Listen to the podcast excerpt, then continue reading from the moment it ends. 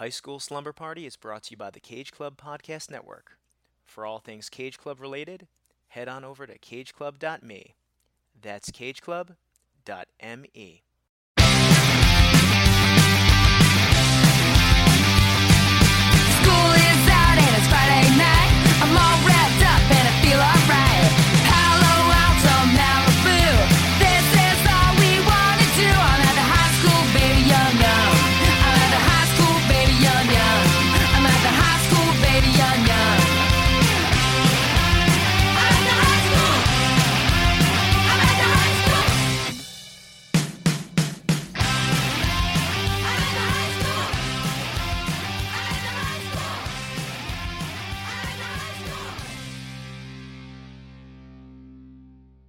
Hey, all you cool cats and kittens. Going crazy yet? And welcome! Big shout out to my freshmen out there, my seniors out there, my fifth year seniors out there, too. And of course, for those of you still lingering on to your high school dreams, besides being a little bit older than the demographic.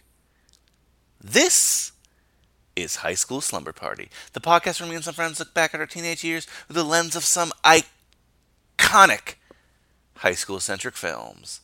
I'm Brian Rodriguez, and the party's at my place this evening.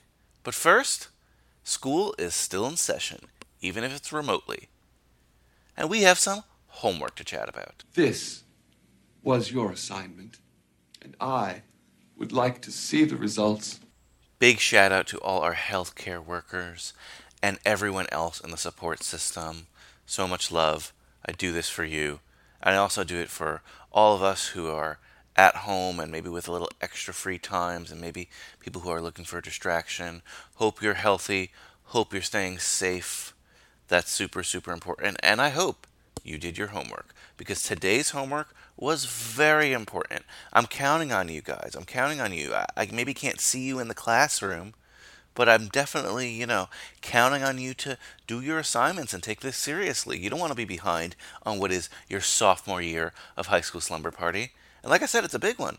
Today's film is Dazed and Confused, and I hope you watched it because we have a very fun chat today with Matt Delhauer.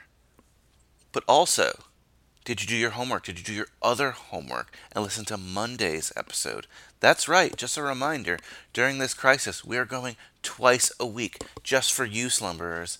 And Monday's episode was a really fun one. It was The Substitute, a crazy Tom Berenger 90s action film. And we had two of my favorite guests on. Both these guys were at the live show. Of course, I'm talking about the Foodie Films man himself, Kyle Reinfried, and Christian Larson, the host of Monkey Club and the host of some upcoming things that you definitely want to check out. That was a really, really fun episode. You're probably not too familiar with the movie, but you can watch it on Amazon Prime. And even if you don't, you will really enjoy that episode. Trust me. And of course, you could catch that episode on our flagship. That is cageclub.me. That's cageclub.me, along with all the other great episodes of High School Slumber Party and so many other great shows. Uh, The aforementioned Foodie Films, Monkey Club. Remember, Fridays are fun, guys, whether it be for Tom Cruise, Tom Hanks. I think Furious is releasing on Fridays now. I guess it's not called Furious, it's Too Fast, Too Forever. You know what I mean. a lot of great shows, that's for sure. And of course, you could always listen to us where you're listening to us now. And that's one of the great places you can get podcasts, whether it be Google Play, whether it be Stitcher, whether it be Apple Podcasts, whether it be Spotify. And while you're there, give us a nice little five star rating why don't you write us a review while you're at it? Those are the great ways that you can help this free show, zero dollars and zero cents, every week, twice a week now. And the other way you can help us is by telling a friend about all the love and magic that happens on High School Slumber Party. Oh, you might be surprised, these are dark times, but I'm in a good mood because, again, we're talking about a great movie. Whoa, whoa, whoa! The bell doesn't dismiss you, I dismiss you. That's right. I'll say it again. I brought the bell home with me. Don't disrespect me. Who are you, John Cusack? Anyway, another story for another day. One more thing. Remember, class participation is a huge part of your grade. An even bigger part of your grade you know, in, in these certain times. So you want to go on Facebook, you want to go on Instagram, you want to go on the Twitter, and you want to chat it up with me, like what I post, comment. I definitely want to hear from you guys. I love hearing from you guys, and trust me, I need it in a time like this. I need you guys. Help me help you, like the great Tom Cruise says in Jerry Maguire. I digress. So, put on your favorite jammies. Tell your mother you're video chatting with Brian or audio chatting or something, because we're about to get our party on. I leave you with a song from the great Dazed and Confused soundtrack, one of the best of all time, and that's not an overstatement. Slow Ride by Foghat. Class dismissed.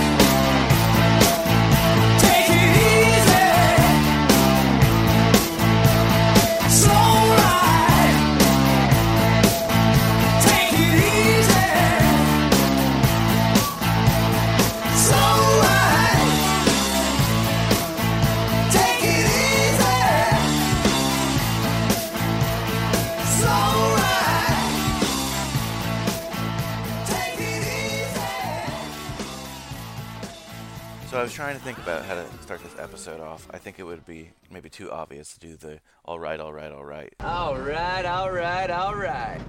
So I'm just so excited to talk about this film. Matt, you've been on the show before, but I'll remind you because you've only been on once before how we introduce ourselves on High School Slumber Party. You say your n- name, your high school, your high school team name, and graduating year optional. I am Matt Delhauer from the class of 2007 Vernon Township High School Vernon Vikings. Oh yes, Go Vikes.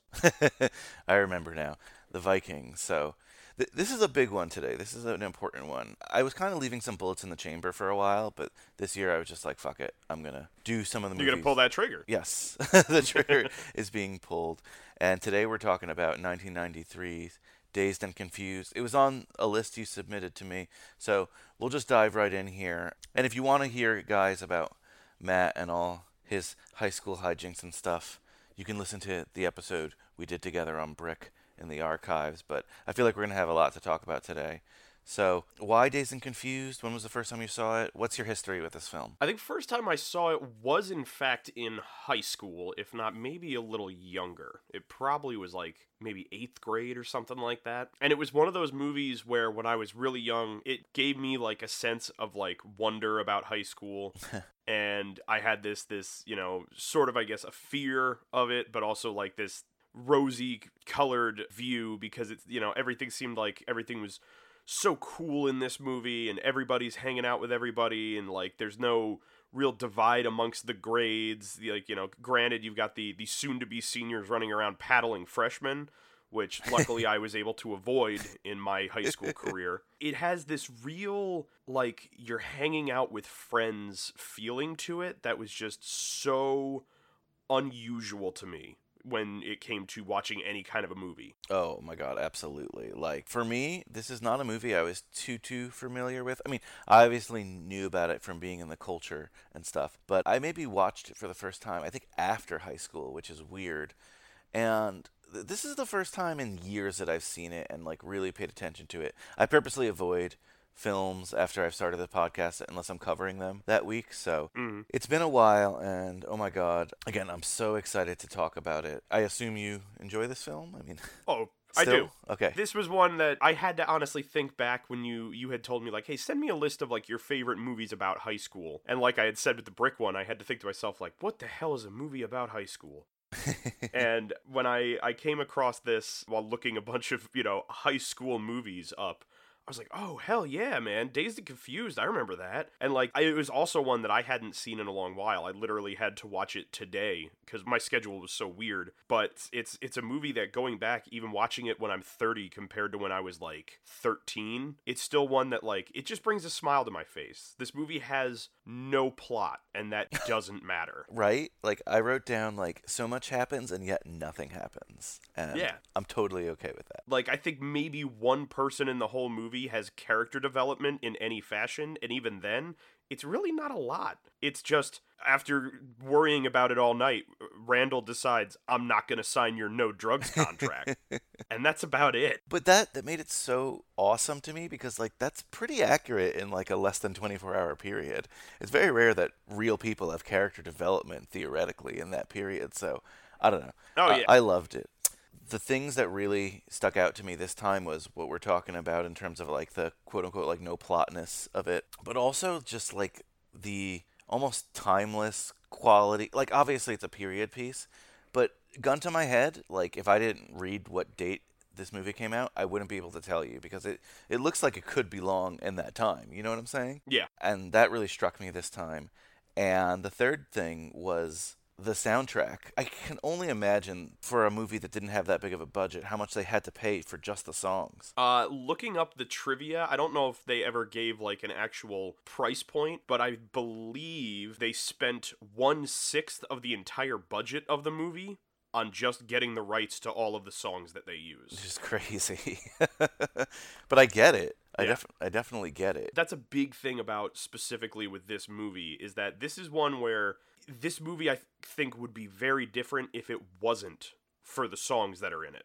It's a movie that doesn't have to take place in 1976. It only did because that was when Richard Linklater was in high school. So for him it was I'm I'm basing this off of what high school was like for me. But it's I think the soundtrack is what really kind of backs up the rest of this movie because it gives a very authentic feel to the world it's building. Yeah, absolutely. And it, it kind of reminded me of American Graffiti in that sense. Absolutely, and it, it's funny enough as I was watching a um a behind the scenes documentary today as well, where they were talking about the making of the movie, and that was how he pitched it to Universal initially. Was he was like, I want to do my own version of American Graffiti, but like in the seventies. Wow. I mean, that, that makes total sense just from the music and not as big of a cruising element, but there certainly is a big cruising element. Oh yeah, So, since you did watch the behind the scenes, I'm sure I'm just going to be saying things you know, but maybe not everyone knows out there. but mm-hmm. before any of that,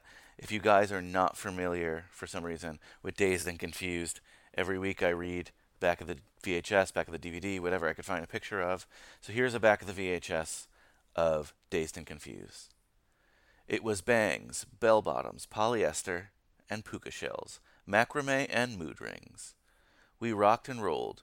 We were jaded and innocent, but most of all, we were dazed and confused. Nice. With with hilarious and touching honesty, this critically acclaimed comedy from writer-director Richard Linklater explores the last day of school and one rowdy night in the lives of a group of high school students in late May 1976. Everybody's along for the ride. The jocks, the jerks, the stoners, the cheerleaders, the in crowd, even a long since graduated high school wannabe. And at a wild and crazy midnight beer bash, friendships will be made and lost, futures pondered, romances kindled, and freshmen having endured a nasty hazing at the hands of incoming seniors will plot their revenge. It's funny because that's like it's pretty accurate to what the movie is, but like we're saying, it's not necessary, you know. yeah. I give them a lot of credit because if somebody asked me, like, what what happens in Dazed and Confused, it's my back of the, the DVD would be like bunch of high schoolers try and have a party. It doesn't work, but then they have a different party. yeah, no, really, it's That's just like, it. Yeah, like if, if you really need a plot, that's that's it. Uh, like what? It's it was the last day of school. Things happen, you know. Yeah. Oh, which is great. I'll ask: Are you a Richard Linklater fan? I the truth be told is I've always loved Dazed and Confused and I never honestly sought out other things from Linklater, but I also can't say that I haven't seen his stuff. Like it's it's this weird thing where it's like this caught me at a point where I was watching movies before I wanted to be in film. So I wasn't like going out and being like, "You know what? I got to see all the stuff this mm-hmm. director makes."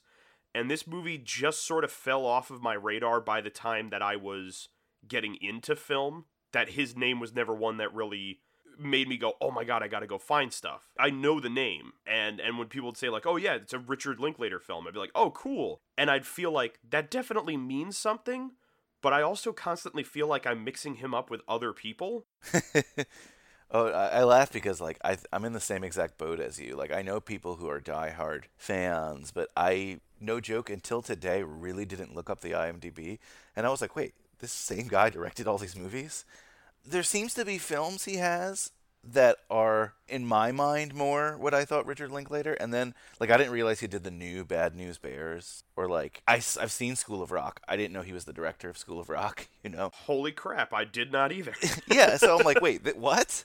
You know because usually obviously with auteurs they have a certain style. I, I think um, Tarantino rates this film as one of his favorite films of all time but you know a Tarantino film. But Yeah. like you know Dazed and Confused um like Boyhood. Uh, Obviously, very different movies, but oh yeah. Everybody Wants Some is similar to Dazed and Confused. But that's like what I thought of him. And then I again I see things like the Bad News Bears one, or even Scanner Darkly. that was Scanner the other one I was Darkly. Yeah, and I'm like, this guy like does stuff. You know, hey, this guy works. So I mean, Yeah, good for him. It's it's funny. It's it's so weird in the fact that it's like anything that I've seen that he's made, I like, but because he almost feels like he's such a chameleon when it comes to like style or a way that he goes about making a movie, there's never a point where I'm like, this is definitely a Linklater movie. Absolutely. It's like yeah. he he is. It's funny because it's it's he's the kind of director where it's like he makes a movie and the movie is what you remember and not him. It's in a way sort of like what a director is supposed to do. Mhm.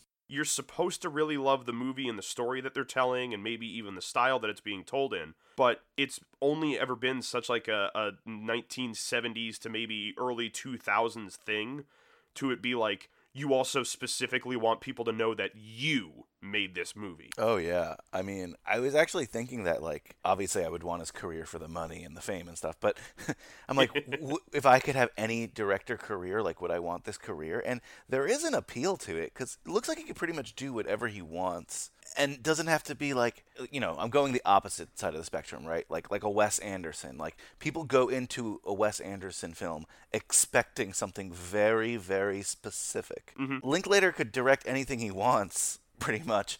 And I don't think I could be wrong. I'm not a Linklater scholar, but I don't think there's these expectations. It seems like that's kind of fun. You know what I'm saying? Yeah, it, funny enough, when we were talking about Brick and we were talking about Rian Johnson, mm-hmm. it's the same thing that I see with Rian Johnson at times is that I love the movies he makes, and because I caught him at a time just when I was getting into the I would like to be doing filmmaking as well, I like latched on to him as a mm-hmm. creator. Dazed and Confused caught me at a time where like that wasn't a thing for me. It was just like movies are fun. And so I saw it, I liked it, and I never looked anything up about it. Like I didn't I didn't care to know who directed it or that he also wrote it or any of like the how did they do this and how did they do that. I was just like this is just fun, man. I'm just having a good time here. And there's like an awesomeness in that, though. You know, like I mean, trust me. I, I when I watch a movie, I like to look up the director. I like to just get that information overload. But I also miss the times you're talking about when I just watched a movie. You know? Yeah. That's that's very true for me. Like going back and watching it today, it did really feel like it was like, you know, it's hanging out with old friends because this is a movie that it, it makes me think of a time where it was like I, I hate to put it this way because it makes it sound like it's a burden. A, a time where I could just watch a movie.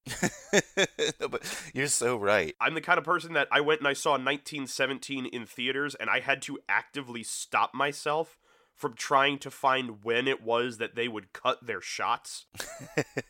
I was like I was like you're ruining it. The whole point is to make it feel like it's one long shot. Just just dive in. I get that though. and I think though people who listen to podcasts like this appreciate that as well.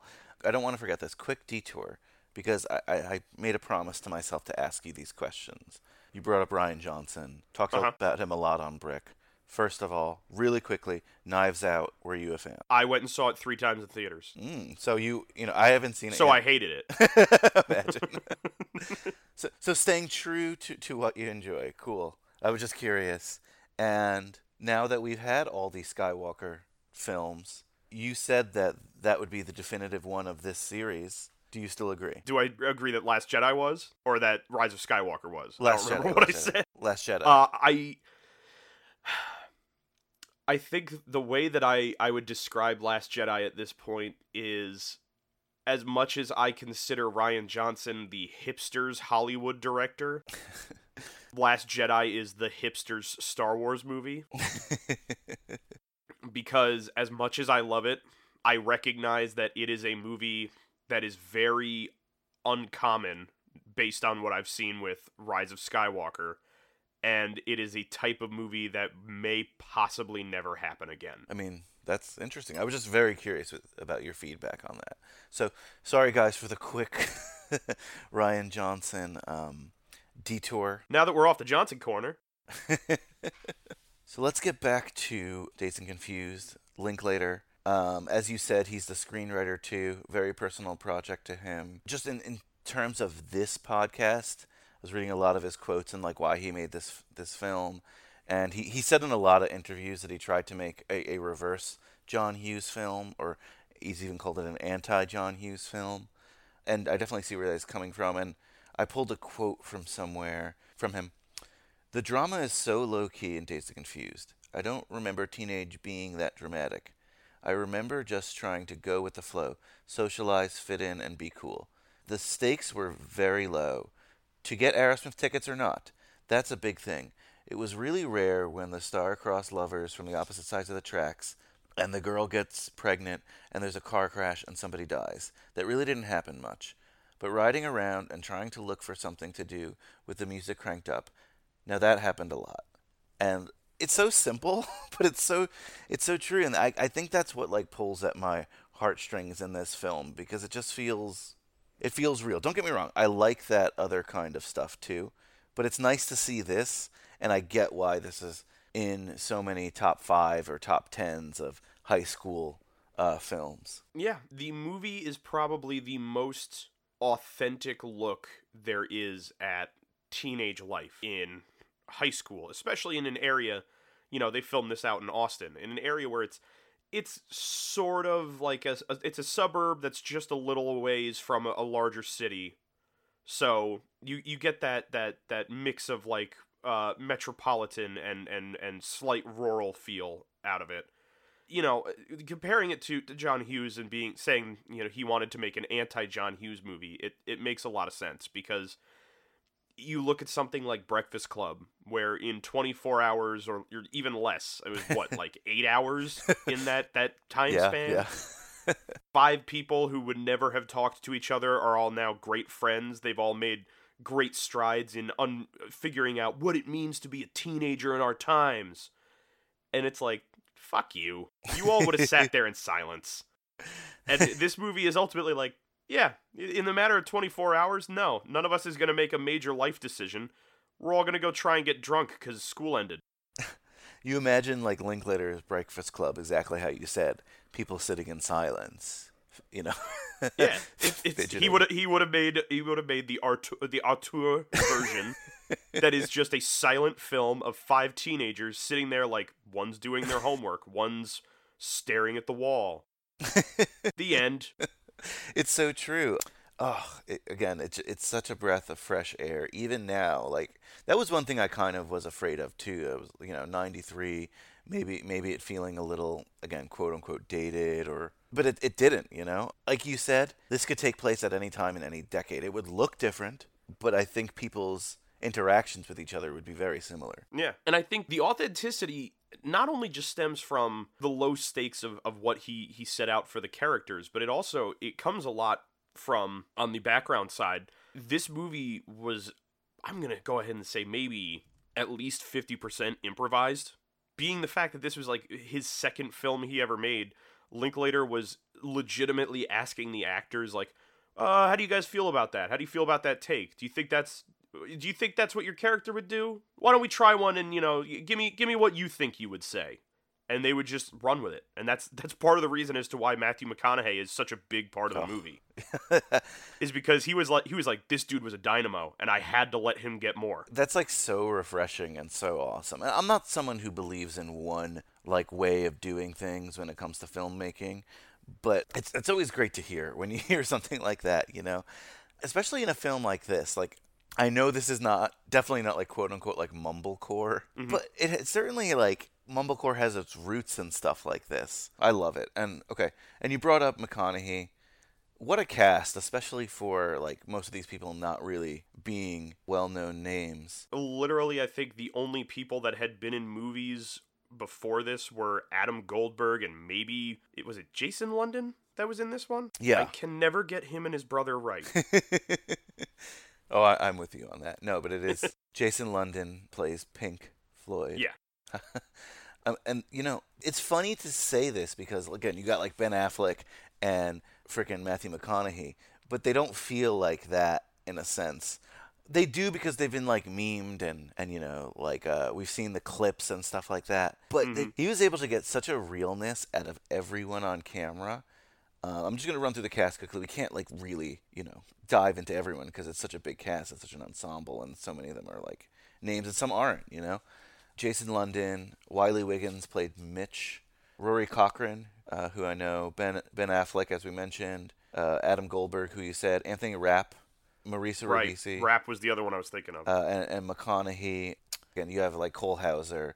Who else? Oh, Parker Posey. I'm trying to like. Uh, first movie for Milla Jovovich as oh, well. yeah. it's crazy, and I know I, I read like Renee Zellweger is in like a non-speaking role. I honestly didn't see her, so I don't know. I if- did not know that. Yeah, that it's like an uncredited role. Supposedly she was up for another role, and they just let her hang around set. But still, like that's it's crazy to think about. Oh man, all right. I don't know if you noticed this, but th- a lot of these people go on to make movies with each other later. Yeah, I had seen a lot of stuff that was that was talking about like here's all the people from Dazed and Confused that showed up in other Linklater movies and all that kind of like or Adam Goldberg put a bunch of them in the movies that he directed as well. Yeah, I mean, so you have to imagine that that set was pretty awesome. It apparently was just summer camp. Well, so what it from the from the back behind the scenes documentary, the way they described it was for the actors it was summer camp. They all came down to either from from LA to Austin or uh, people like Wiley Wiggins and one of the other uh, younger actresses. They were just kids from Austin Crazy. that they like they they found on like the sidewalk and were like, "Hey, do you want to be in a movie?" He's like, "Okay." oh, um, so cool. It's just so. so it was like they just they set out a whole summer and they all they all filmed this movie. So like they wake up in the hotel, go down, you'd meet up with your friends, you'd go to set. You know, you're doing a movie where you have just about as much creative control over how it goes as like the director does. To the point where uh, Joey Lauren Adams and Parker Posey wrote their own scene together because they became like really good friends on set. And we're like, we don't have a scene together in the movie. And Linklater's like, all right, cool, yeah, let's do that. Ugh. I think it got cut from the final film, but he was like, he was like, I loved it. I loved the idea of like they wanted a scene where they're like, can we have a conversation like you know girls do because girls don't always just talk about the boys they're dating. And he's like, yeah, yeah, okay, let's do that. And the other side of it was that from the production side, this film was sort of a nightmare because while Linklater was getting along great with the actors and he was doing really well, like gelling with the, the cast when it came to, to making it, he was fighting tooth and nail with the producers and the studio about everything because they didn't want to spend money. He was a young enough director that they didn't trust him. And when they suddenly were hearing that he's like essentially letting the cast direct their own scenes, they were like, this is fucking stupid. We can't let this go on. And so he even says he's like, yeah, they they'd come to set and like we'd scream at each other, and then like one of the producers would leave, and one of the other producers is like, yeah, I got a call from I think it was like Sam or whatever the guy's name was. He's like, he's like, yo, my hand's broken. I just punched a a, a street light because I'm so goddamn mad right now. He's like, all right, but at least you didn't punch punch Rick, so that's good. at, he's like at the time he's like when i think back on it now i feel like it was such a great opportunity that i really should be you know i'm really appreciative of. He's like but at the time you know i'm a kid. I'm, I'm high on my own supply because I, I think you know i'm making i'm making movies now and the studios want them so i'm, I'm all pissed off like the studio should be giving me freedom to make my vision man oh man, what a life! Like, i know I got a question for you. Put yourself in the shoes of like one of the young actors, like one of the Austin actors, like uh, we said his name before. Oh, wiley wiggins pretend you're Wiley Wiggins, right? Do you think that that experience? I mean, this is a really loaded question, but like that you would look back on and be like, "That was awesome. I got to hang out with all these actors who became like stars, and I had a great summer, and I was just a kid off the street." Or do you think that ruins everything for you because you might think that every film is going to be like that? I- think it's it is it's 50-50 on it because I know I know for a fact that after this, I think Wiley Wiggins went on and he graduated high school and he'd moved to LA because he was like, "Yeah, man, I was in Dazed and Confused. I'm gonna, I'm going to be an actor. I want to be an actor." And the problem was was that pulling them off the streets and having them perform in this movie worked in this movie because there was a real authentic just kind of like innocence to the way that they would go about things and like you know his character's supposed to be kind of nervous so like Mhm. the weird line reads it, it works because like this is a fucking 14 year old who's getting to hang out with the coolest kids in school it's not a thing that's going to work for him when he goes to LA and everybody is at the top of their game and they aren't getting work. And so he, he even said like he moved out to LA, he tried for a little bit, he never really got anything and it when it got to the point that he was working at a, a post-production studio doing the title graphics for like the midnight softcore porn on HBO, oh, jeez. he's like, "Yeah, I don't think I'm going to make it in LA, man." Oh wow, yeah. I mean, because I think about that. I guess like like a guy like McConaughey was a little bit older, so he, he was uh able to handle it, and obviously he worked his ass off on stuff. Oh yeah, and he's you know he's coming off of uh, he was in film school at the time when he wound up landing this role, so he's already got an idea about wanting to be in the business, and now he's getting some hands-on experience, and then he went back and he finished up. He's kind of already got an idea of how some of the business is going to work. You pull a 14 year old kid off the street and tell him you're going to be in a movie, and it's considered like a cultural touchstone after a while. yeah, man, that's that's gonna fuck you up. It's heavy. That's what I was thinking. I was, I was like that. That is heavy stuff. it's it's one of the things that like it's why anytime I hear a story about a child actor that didn't like fall into a cycle of like drugs and depression and stuff, I'm like, good. Somebody told you early on that this is not going to probably last forever and that this is not a world that is built to harbor children. Absolutely. Uh, I, I didn't want to stray there, but you kind of confirmed exactly what I was thinking. You know. oh boy. So regarding like the rest of the cast, um, we'll talk about scenes and favorite moments and all that other kind of stuff. But who really like on this watch like stuck out to you? it's funny is is going back and watching it this time around i think what what i noticed a bit more was how much more you could tell that everybody was starting out as actors i love i love parker posey in a lot of the christopher guest stuff that she does Mhm. and i feel like this is one of those movies where i was watching it, i'm like she is not as good in this as she is in those other ones. And it's because you could tell it's like you know get it granted with with Christopher Guest it's legitimately improv filmmaking. Mhm. so you you can tell that maybe she's a bit more comfortable because she's able to have even more say over what she's doing. But at this role it just it really had a feeling of like this is maybe the the second time you've ever professionally acted and you're giving it your all but that's really not what you need to do like the whole scene with the the, ch- the cheerleaders hazing the uh, the new freshman girls. It's it's weird because it's also it is authentic enough to feel like you know wouldn't the bitchy soon to be senior high school girl go over the top because she thinks that she's scaring these kids? Like maybe, but at the same time as you're watching it, you're also like, oh, you are you are at a twelve when I don't know if that's really what this calls for.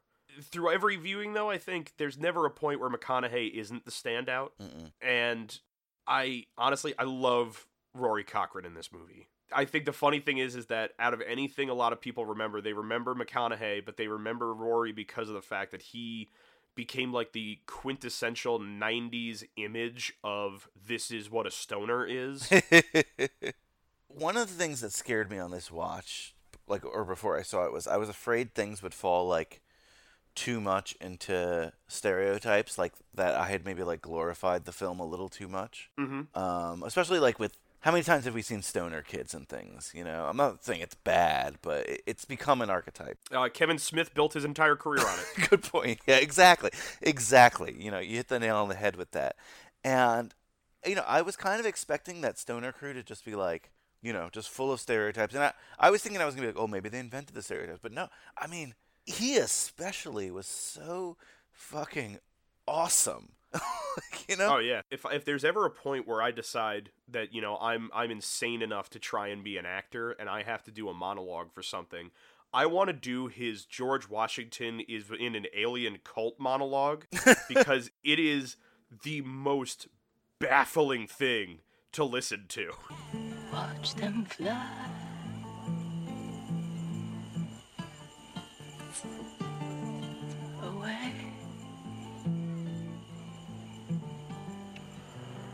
You guys know what that song's about?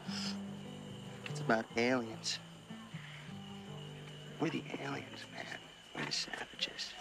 We're the savages. Wait, man, that song's about that. Yeah, man, that song's about that. about man. about aliens. Yeah, man, you didn't know that? This country is founded. It was founded by people who were into aliens, man. George Washington, man, he was in a cult. And the cult was into aliens, man. You didn't know that? No. Oh, man, they were way into that type of stuff, man. George man. Absolutely, George Topeweed. Are you kidding me, man? He grew fields of that stuff, Yeah. man. That's what I'm talking about. Man, he- He grew that shit up in Mount Vernon, man. Mount Vernon, man, he grew it all over the country, man. He had people growing it all over the country, you know? The whole country back then was getting hot. Let me tell you, man, cause, cause, cause he knew. He was on to something, man. He knew that it would be a good cash crop for the southern states, man. So he grew fields of it, man. But you know what? Behind every good man, there's a woman. And that woman was Martha Washington, man. And every day George would come home, she'd have a big fat bowl waiting for him, man, when he come in the door, man. She was a hip, a hip, hip lady, man. And she she was real cool too. She'd harvest the crops, man. That's what I'm talking about. She'd put in the in the um bushels and stuff and sell it, you know, because they had to, you know, make ends meet and stuff. I mean, they. it- What did you ever look at a dollar bill, man? There's some spooky stuff going on on a dollar bill, man. I mean, and it's green too. But it's so good. It's so Yeah, exactly. I I think like a lesser performance would have made something like that fall into, um, you know, the background noise uh, uh, of even the music or what's going on. But I find myself like paying attention to everything he's saying. I thought it was awesome. One of the things that, especially with him, but it, it was true with a lot of them. Apparently, when they they did uh, pre-production, Linklater decided he he was going to send a packet to all of the the main actors that was essentially a "this is your character," and it was a, a small breakdown about concepts of the character and what they think and you know what they feel and where they are in their life. But he also sent all of the mixtapes of hmm. "this is the music your character listens to." God, it's so it's fun. it's yeah, and it's one of those things where I'm like that's great. This is, is this is legitimately like filming a live action role play at this point. Oh. And and he was saying he was like Rory Cochrane got off the plane and I met with him. And one of the first things that he says to me is he goes, you know, I was thinking like one of the things I really want to put into my character is like he never really has a lot that he says that is intelligible or that you could really fully grasp what he's talking about. So I want to car- I want to just have him adding in every so often like that's what I'm talking about to people. Cuz it's it's ultimately he's he's glomming onto the idea of I need other people to make statements that also are what I'm thinking because people don't know what I'm saying. Oh, that's so great. That is so great. You know, I, I love hearing that stuff. Like, the more I hear about the production of this movie, uh, the more excited I get. And honestly, frankly, jealous of, like, Linklater's. Uh, sounds so. I know he was arguing with, you know, his, his higher ups, but sounds like such a cool experience. Yeah, and I mean honestly, we've heard millions of stories about directors and producers fighting over movies. I think the sad truth of it is, is that his movie fell in a time where number 1, the budget wasn't all that high. They are not going to really hurt too bad if this movie doesn't do well. Mhm. But they always want to make money. It's what they're going to do. Secondly, it was still a time where the companies were not so invested in the we need to make a billion dollars off of this Yeah. you know, if if this movie was getting made today and they were having the same sort of production issues or the same sort of doubt that they were when he made this, they would have kicked him off and they would have brought in a new director. Absolutely. Because at that point, the studio would have. It's, it's Star Wars with Solo. The studio would have gone, you know what? We really don't agree with the way you're making the movie. So we're going to bring in someone who's going to do what we want. Absolutely. Unless it was one of these, like, studios who just, like, know they're losing money. True. or it's or it's it's maybe I don't know like Fox Searchlight Yeah, Or, like, it's like Annapurna. one of the one of the you know, like, yeah, oh, some of the few bastions. Actually, you know what? It'd probably be M Legion. Yeah, these people always complain that they're losing money, so you don't get too much like Yeah, exactly. of that. Oh, but it, it just again, it just sounds like so cool. Just like the football team that they're like talking about in terms of like this sounds like there's so much like cool calling things on the fly.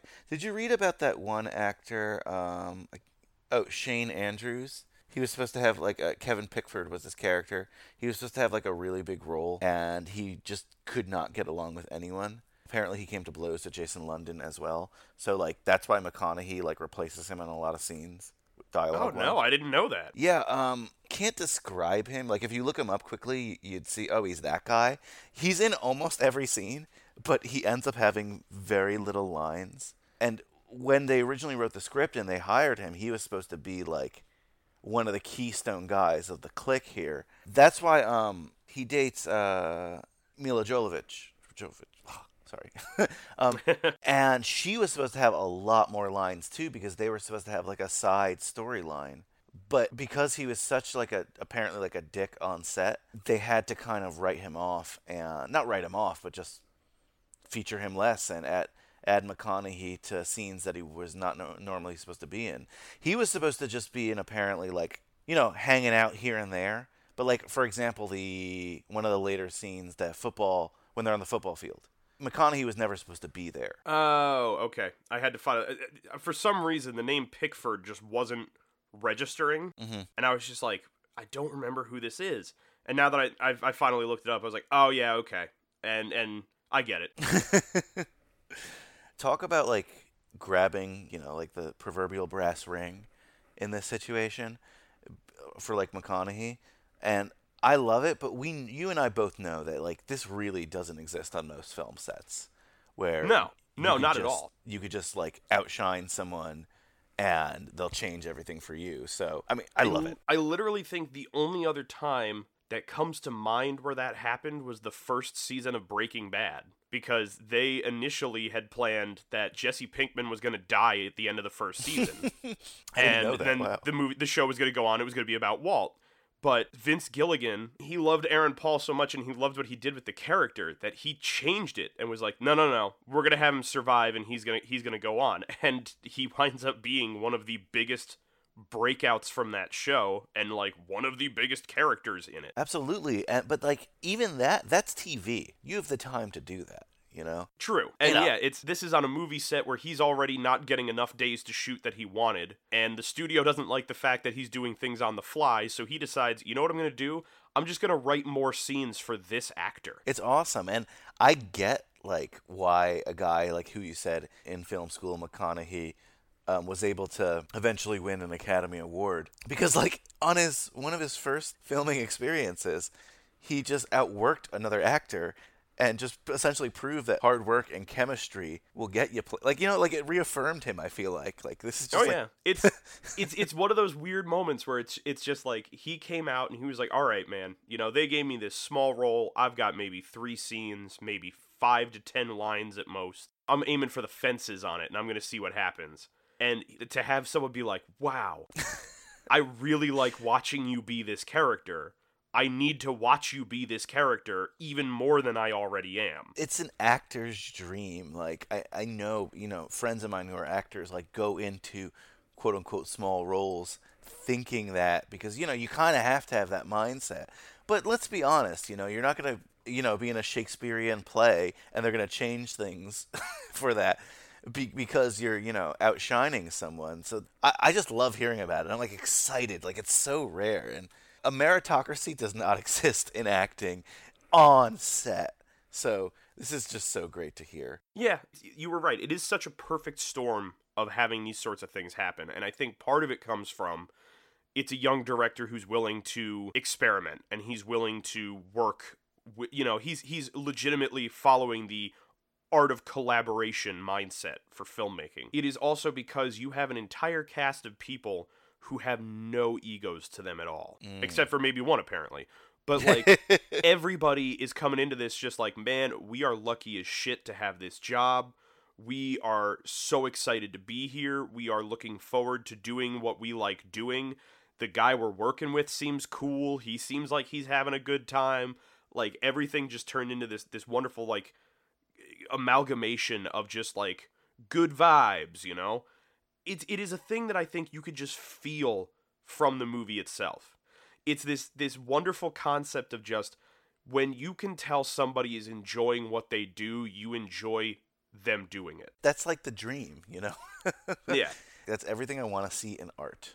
And again, we know of films, I'm sure we can rattle them off, where like apparently the production was hell and it turned out, like on every level, and it turned out to be a masterpiece that people enjoyed. That happens too. But this is like the preferred thing, you know? Oh yeah. Speaking on that concept, this is like the polar opposite of say Blade Runner, where it was like everything was going wrong. Everybody was miserable. Everyone was like completely uncertain as to what this was even going to turn out to be. Nobody even liked it when it came out, but as time went on, everyone was like, "Wow, this movie is actually really genius." And and Confused was like everybody was having a great time. Maybe things didn't go exactly the way they planned, but everyone rolled with the punches. Everyone walked away saying this was probably the best experience they ever had making a movie. It comes out, people enjoy it. It doesn't blow up, but people enjoy it.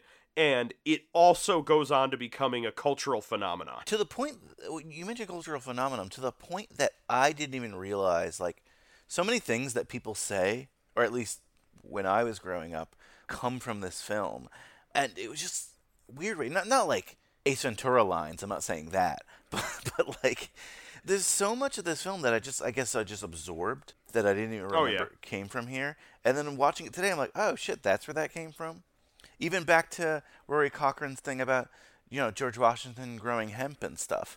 Like I remember people saying these facts when I was growing up, like they were facts, like they looked them up, and now I realize like most of them came from Rory Cochrane rants in this film, Yeah. which is crazy. Oh yeah, and that's that's the other side of it with McConaughey. It's like it's so I, I feel so bad in the fact that he's like the only fucking person I'm talking about in this movie. But that's ultimately what this movie has been for the past 27 years. Has been like, by the way, this was the jumping off point for Matthew McConaughey. Every so often I'll throw into somebody just like uh you know, yes they do for no mm-hmm. reason. And it's not even like I'm not quoting the movie. It's just I use that quote as a statement I am making about a thing. A hundred percent. Like I said, I hadn't seen this movie in years, and there are stuff I cite from this film that I did not realize was from this film. Back to the soundtrack, quick. I think maybe if someone just, just an idea I had, that if someone was just watching this movie and knew nothing about it, they might say, "Wow, the soundtrack is a little too on the nose." These are all the songs that I've ever seen or heard about in teen films, but. The reason that they think that is this is the film that did it for that generation. Oh yeah, and that's that's true. It's that this is a movie that if someone was like, if I was gonna make a movie about the '70s, I would totally use these songs from the '70s. It's like Aerosmith, Yeah. They're opening up with Sweet Emotion. You're like, yep. It's like, all right, so you're taking all of like the top 40 hits from a certain time and being like, these are all gonna be in the movie. Which, funny enough, is it's the opposite of like Tarantino. Mhm, mhm. Tarantino loves his deep tracks, but it's still a feeling that this is a movie that feels like the poster board made 70s movie. They're wearing bell bottoms, they're listening to Aerosmith, everyone's smoking weed. and then you look at, you know, something like Once Upon a Time in Hollywood. The songs are ones maybe you recognize one or two of them, but a lot of them you don't. And it's it's this wonderful kind of like backstage look at what we all assumed the 60s were. Mm-hmm. Whereas Dazed and Confused is very much the the 70s we've been portraying to you forever. And I honestly it makes me wonder besides like say that 70s show, I think this movie was the thing that portrayed the 70s to me for the longest time. No, I agree with that, right? Like I talk a lot on this show about like revivals. You know, the 50s got popular in a certain era and everything was about the 50s. The 80s got popular and we all remember that, you know. The 70s got popular around when this film came out. You start to see a lot of other stuff based in the 70s eventually again leading to that 70s show. There's something about this that doesn't feel parody, if that makes sense. Mm-hmm. It's so mainstream with the songs and the way they're dressing. Even that uh, back of the VHS that I was reading, it's so like the front page as opposed to the back catalog. I will say it it has this feeling that everything feels so it feels so cliche with the soundtrack, but because the movie has such this genuinely authentic feel of a story and of character, you don't get that sense that it's like a hacky 70s hmm. movie. Yeah, exactly. And I, I guess you're right. Like it hits that perfect balance where you could have that, Because honestly, people were listening more likely to the tracks in this movie than the tracks in a Tarantino film. Yeah, and that's and that's the side of it is that it's Tarantino picks his soundtrack because this is stuff that he likes, or because he likes the idea of like, yeah, man, nobody was listening to Roy Orbison back then, man. it's true. But you then go to this movie, and it's it feels like it's another thing with like Linklater just being like, yeah, dude, people loved Aerosmith. You telling me people didn't listen to Aerosmith? They certainly did. yeah, because you know, odds are if we know them, that's because they were popular then. Yeah, it's you pick a song that people are going to recognize because you're evoking a time period. You're also trying to connect that time period to people who may not know it. So you pick a song like Sweet Emotion. You know Sweet Emotion. You've heard it before. You know who uh, Aerosmith is. This is the time that that song came out. You're going to enjoy that song because you already know it, but it's also going to embed you into the period of time I'm presenting to you. Oh yeah.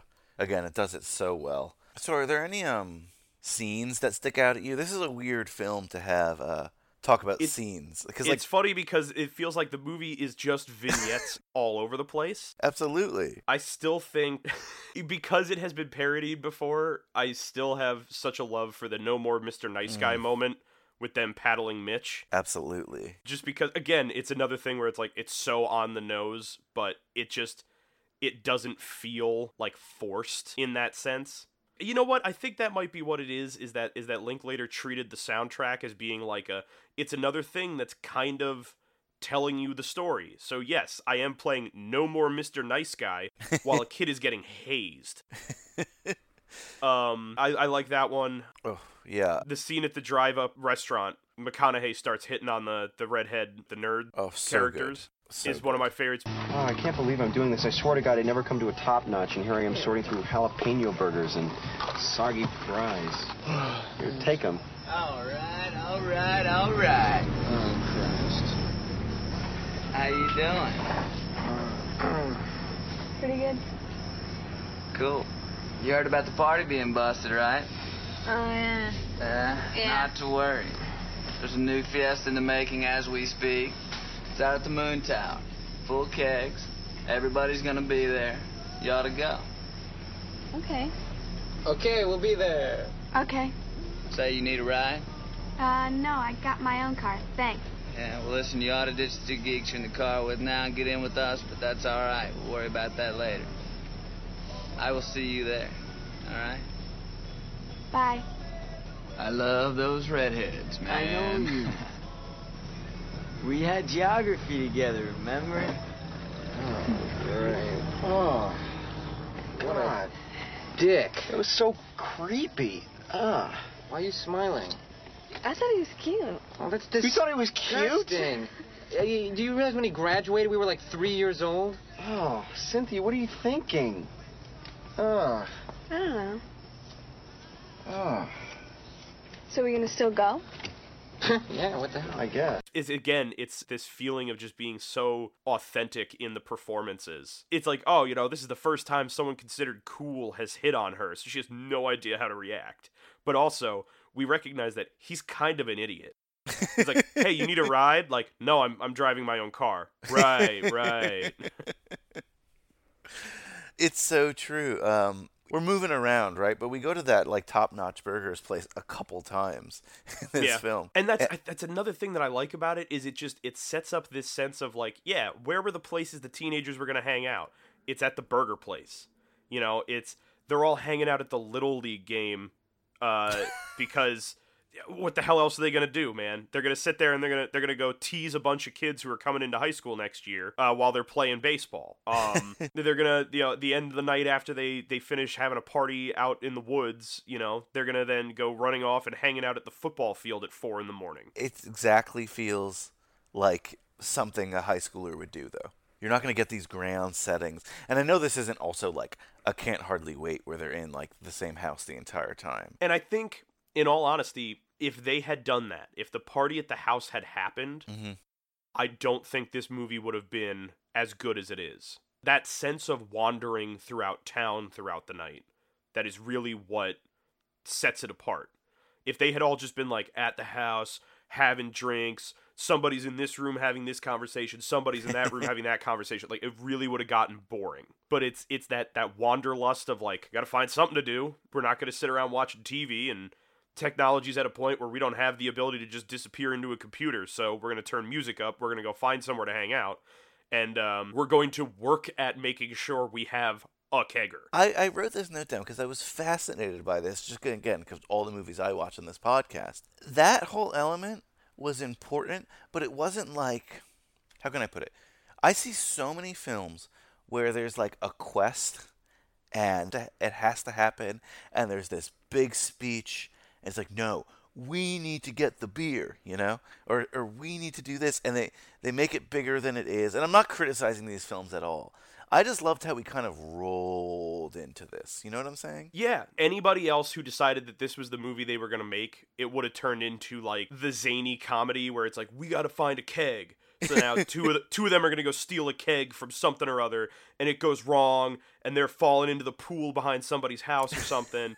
and it's like, all right, now you guys, you have to go find like uh, sound equipment, and like they're breaking into the school to get into the AV room, and it's like, no, man, like the party just kind of appears in the background because like yeah man somebody had a connection they got beer we're all gonna go hang out in this field. That's it. Exactly. Like suddenly we're there. It doesn't feel jarring, but it's just like, oh, we're along for the ride. yeah the event isn't what's important. Yeah they wanted to have a party. Yeah the party fell through. Yeah they're gonna try and have another party. But this is not you know this isn't revenge of the nerds this isn't american pie. This specific event in their life is not important. It's just yeah man it's gonna happen we'll do it and then we're also just gonna kind of hang out and have a good time as we go along we're gonna throw trash cans at mailboxes and have a dude fire a gun at us Oh yeah, I forgot about that vignette. You ever knock down a, a mailbox or two back in your day? Ah, I never knocked down a mailbox. I know every so often I had friends who they liked the the idea of not so much like throwing the trash can at things, but just like driving up next to it and they'd like grab it and like drag it down the street a little ways so it's just like inconveniently far away from your house now. Um we never really got into anything that was like ridiculous vandalism. And I think it's because we were at an age where you always did have like a house you could go to Mm. rather than like we're gonna be out and about until like three in the morning just finding trouble to get into. So I really wasn't like like that at all until my senior year. I'm you're not sitting me on the couch and like this is not therapy session now, but I didn't have a family that really supported the arts or anything like that. Hmm, um, I always wanted to Tell me more about that. I always wanted to do these things, but just like I just never was pushed, and it was kind of frowned upon. It's like, how is that going to make money, kind of thing. Mhm. Um, but I was really convinced my senior year to join the high school improv team. Ooh, did you guys have a really dumb improv team name? No, we were just called the improv team. Thank God. Ah, Uh, th- then then how could you guys even truly be improv? well, we didn't use any uppercase letters. We were the improv team with a lowercase i. So Ooh, was it a lowercase i and a period at the end? I don't know. I gotta check that. Hey, someone on my improv team ended up making SNL for one season. So Well, good for them. Where's their second season? Well, they got fired, but whatever. You know what? Pete Davidson didn't, so they had to fuck up. I heard they didn't get along with Pete Davidson, but that's another story. That's gossip. We're not going to talk about. I, truth be told, I'm not surprised. I feel like Pete Davidson would be a really difficult person to get along with. yeah, I can't imagine getting along with him either. Regardless, so I was really convinced to go out for this improv team. I made the team, and I was one of the only seniors, and they made me captain. This is not like a braggy braggy session. But like we would have these improv practices, and for me, compared to like I did cross country and I, you know, I, I did running, so which is the opposite of anything Oh, geez, funny and sporty, brag. No, yeah, but it wasn't like running is the least creative of the sports. Let's be Oh, yeah. honest. You know, there's no creativity when it comes to cross country running, especially maybe cross country because you're running in fields and stuff like. Because sometimes there's a rock. yeah, exactly. so we would have these practices, and our improv coach would really like push the envelope, and we'd do these things. Even today, I'm like, oh, that was amazing. He just let us like two hours. We had to be a character in the library, and we couldn't break.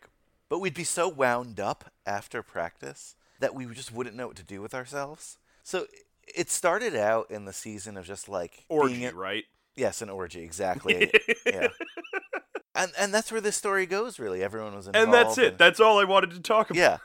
This whole my whole podcast was geared towards me bragging about that. No, no it started out with we would just drive our cars and you know the flags on the mailboxes. Like we, Yes. would, we would just try to put them up. You know. okay. then it was like, oh, let's get a stick and hit the mailboxes. Like not Oh, to, no. not to break them. You know, just like let's see how many we could hit if we do this, do that. Eventually, like towards the end of the year, we had baseball bats. We we had Oh. mailboxes. Oh, we had no. mailboxes. We specifically like you know I, was a driver, so I wasn't destroying, but I was obviously an enabler. Well, here's the sad thing about that, Brian. Cops don't care. No, they don't. No, they don't. So there was this mailbox that we really hated. I forgot what it was even of, but you know, people We really hated. people in the suburbs they make mailboxes of like things. You know, like my oh, mailbox. is trust me, I know. I've I've met the people who have like the dog or the barn house. Yes, exactly. And I forgot what it even looked like. And we're like, we're gonna get that mailbox. And it's like, we did it. I swear, like four cop cars eventually pulled me over. Luckily, the guy in the car like disposed of the bat, so we didn't have the weapon, as they were calling it. Mhm. But what fucked me over, we all got taken to the police station. And again, I was a kid who'd never got in trouble. What fucked me over was I was driving my mom's car, and it was a lease, and the dealership forgot to send mm. us the new registration. Oh boy. it was 12:05 of when the registration expired. 5 minutes after and they impounded the car. oh Jesus. We had, all had to go down to the police station. It wasn't too bad. We didn't get in too much trouble except the guy who actually destroyed the mailbox had to do community service for a while and he had to apologize to everyone whose mailbox was destroyed. Just Yeah. and the, the one person who like with the mailbox he hated refused to accept his apology. So he was in like I think perpetual community service until they wrote like a letter of forgiveness to the police. So oh, I Oh, didn't Jesus. the silliness of living in the suburbs, but whatever. I am only talking about that because like I literally had not thought about that until I saw this happen in this film, and I'm like, oh shit, why was I doing that dumb stuff? And it's just that I could be doing worse. I could be like robbing banks and dealing drugs or something. But Well, I was gonna say, at least you didn't put a bowling ball through the window of somebody's car. oh my god, Like, if somebody wound up like breaking my mailbox, like, yeah, that's kind of fucked up. I'm not gonna be happy about it. But if they were like, hey, you know, I'm really sorry, it was a bad idea, we shouldn't have done that. Most I probably would have said is like, great man, buy me a new mailbox and we're set. If somebody had put a bowling ball through the window of my car, holy shit. I don't know if I would have pulled a gun on them, but I definitely would have beat a teenager. I also feel like the 70s was such a time where, like, I'm not saying it's good or bad, but, like, people policed themselves a little bit more. Again, pulling a gun on someone is not great. but now. Not you- recommended. Official stance of the podcast. Not recommended. yes. but if you did that today, like, dropped a bo- like a kid dropped a bowling ball in someone's car and broke it, like they're not going to college, you know? Something Yeah. really bad is happening to them. But those are the great moments like uh, you and I talked about Brick. It's such a different film in terms of there were really distinct scenes in that film. There were really distinct moments we could point to.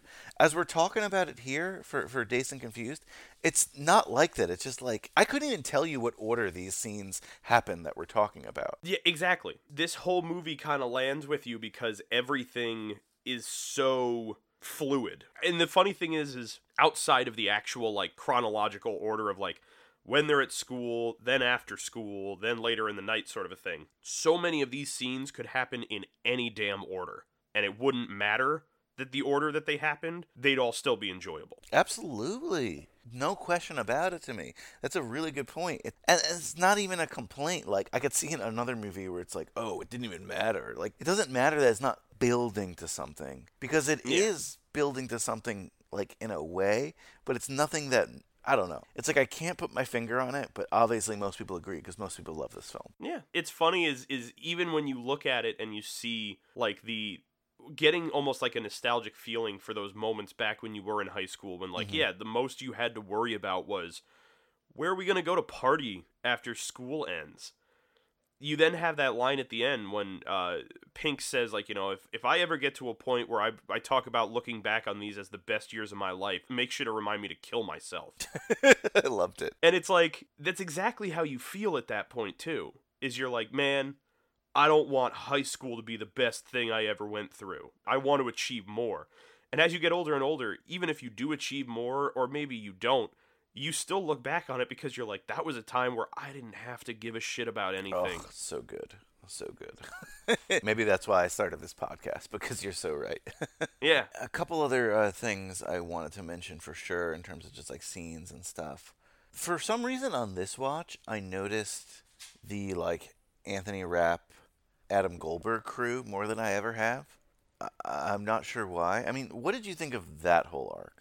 Um, I think yeah, it's one that sticks out a little more now when I have the ability to look back and be like, man, that's probably a lot closer to what my night would have been compared to like anybody else's. Like I'm not the one who's going out and like throwing shit at mailboxes, getting stoned while driving around in the car. Like I'm I'm one of the three nerds. It's like we got to find something to do while one of the others is like, fuck that, man. Let's just like go back to like my house. And it's it's that feeling of like you want to have that one moment of like being the cool teenager that did something with other people rather than like the you know hanging out with the same four people you do all the time. Yeah, um, on this watch, like I was really connected with like Adam Goldberg's character in terms of just that like at the beginning of the film, like he's one of them that actually has some development. It's not again not big, but at the beginning of the film, him and his friends are talking and just like I don't know, they're super liberal's a bad word, but you know what I mean. They're like mm-hmm. you know they want to be like ACLU lawyers and stuff.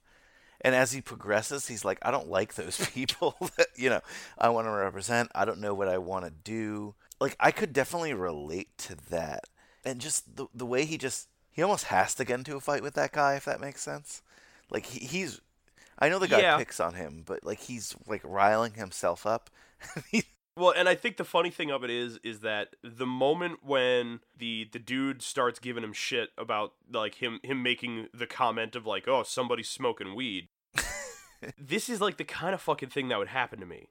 Is like at some point I would smart off in some dumb way for no reason, and somebody's gonna take offense to it, and it's not anything big, it's not important, but like one person who's gonna decide they need to be a dick is gonna come over to me and be like, "Yeah, man, I'm smoking weed. Me and my friends are smoking weed. The fuck does it matter to you?" And I'd, I'd be in the same position where like, nothing, man. It doesn't matter anything. Like I'm not, I'm not trying to fucking get into a fight. Why are you? Though I will say, I will say, I don't know if I would have actually ever gone so far. Like I probably would have talked a big game of like I should just go over there and like dump beer on his head and just punch him in the face for it. I never would have done it. I I was am and probably always will be a huge coward when it comes to actually conf- confronting people. hey, at least you're honest about it. You know what? That's not a Oh, bad yeah. thing. Because he got his ass kicked. yeah, well, true.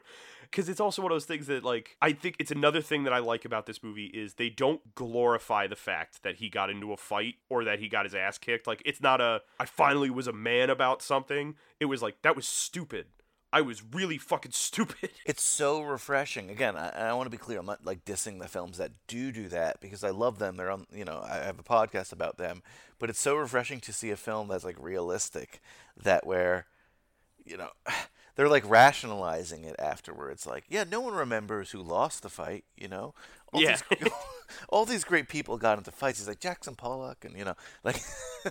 These great people got into fights. I forgot about that line. That's a good one. no, and it, again, it, it's like it's perfect because like that's more of what really would happen in, in that situation, and even like as as you mentioned before, Cynthia's her name, but Marissa Ribisi's character, the redhead, you know, Yes. like how she's reacting to McConaughey hitting on her, and how like that's even like the thing that puts him over the top to go to the party, and it's not like a mission, like "Oh, I need to do this, oh, I need. It's just like, oh, that made Yeah, me feel it's- good. it's that it's also that feeling of like you know she she wants to be there because like hey you know we actually got invited to this Mhm. thing like somebody told us you guys should go but i think it's also interesting in the fact that it's like you also see that like adam goldberg walks into it already being kind of pissed off because McConaughey technically only invited her. yeah. He, like he even was like, "Yeah, you should probably ditch your two nerd friends and ride with us." But you know, it's whatever, man. We'll deal with it later. And it's like that's a man who literally just told me to my face, "I'm gonna make your friend abandon you so we can have sex." oh yeah, and uh, Anthony Rapp too. Like he has that interaction with the uh, freshman or like soon to be freshman, hmm and they have their like little moment too, where. Uh, I think it's so weird and so interesting that like Linklater is able to create a lot of characters that, as we said, like not much progression happens, but I can still care about what's happening to them. Like I'm not ignoring them as peripheral things, you know. I'm like, oh, he met her before. This is interesting. And if you added up their screen time, it's not that much. But I don't know what. Like I still, ca- I don't care enough where it's like affecting how I feel about the movie. But I care enough to pay attention and, and have a vested interest in what's going on. I think that's like so genius. Oh yeah. All right. I have a question specifically for you though, Brian. Mhm. Watching this movie, there's a specific moment for me. You may know what I'm talking about, but I want to see what what your answer will be. While watching this movie, thinking back to high school and especially watching this movie and seeing the way high schoolers interact with each other. Was there anything that watching as an adult you suddenly felt very either uncomfortable or very just like, "Oh no," about? Outside hmm. of well, I mean, I, I'll say the obvious one will probably be like the the hazing. Well, the hazing. Oh, there's two obvious ones that I don't think you're talking about, and I'm curious to see what you're talking about because I'm sure once you say it, I'm gonna get it. But the two obvious ones are yes, the hazing because like I didn't. I think by the time that we were in high school, that would be incredibly frowned upon. you know. Oh yeah. Uh, um, but obviously also like McConaughey, the fact that he's a lot older than them, and that he's like still going after the young girls. Obviously, he has that famous Mm-hmm. line of high school girls staying the same age. Guys, man. God, man of the woods. What's going on? God, I haven't seen you in so long. My man, what has happened? Long time, no see. That's right. What have you been up to? Same old shit, man. Yeah? Working for the city. Working man, huh? Been thinking about getting back in school, though, man. Back in JC or something like that? Yeah, man. I mean, that's where all the girls are, right? Stay up. But on the other hand, man, I just as soon keep working, keep a little change in my pocket. Yeah? Wait. Rather than spend my time listening to some dipshit who doesn't know what the hell he's talking about anyway. I know what you're talking about. so you're a freshman, right? Yeah. Well, so tell me, man, how's this year's crop of freshman chicks looking?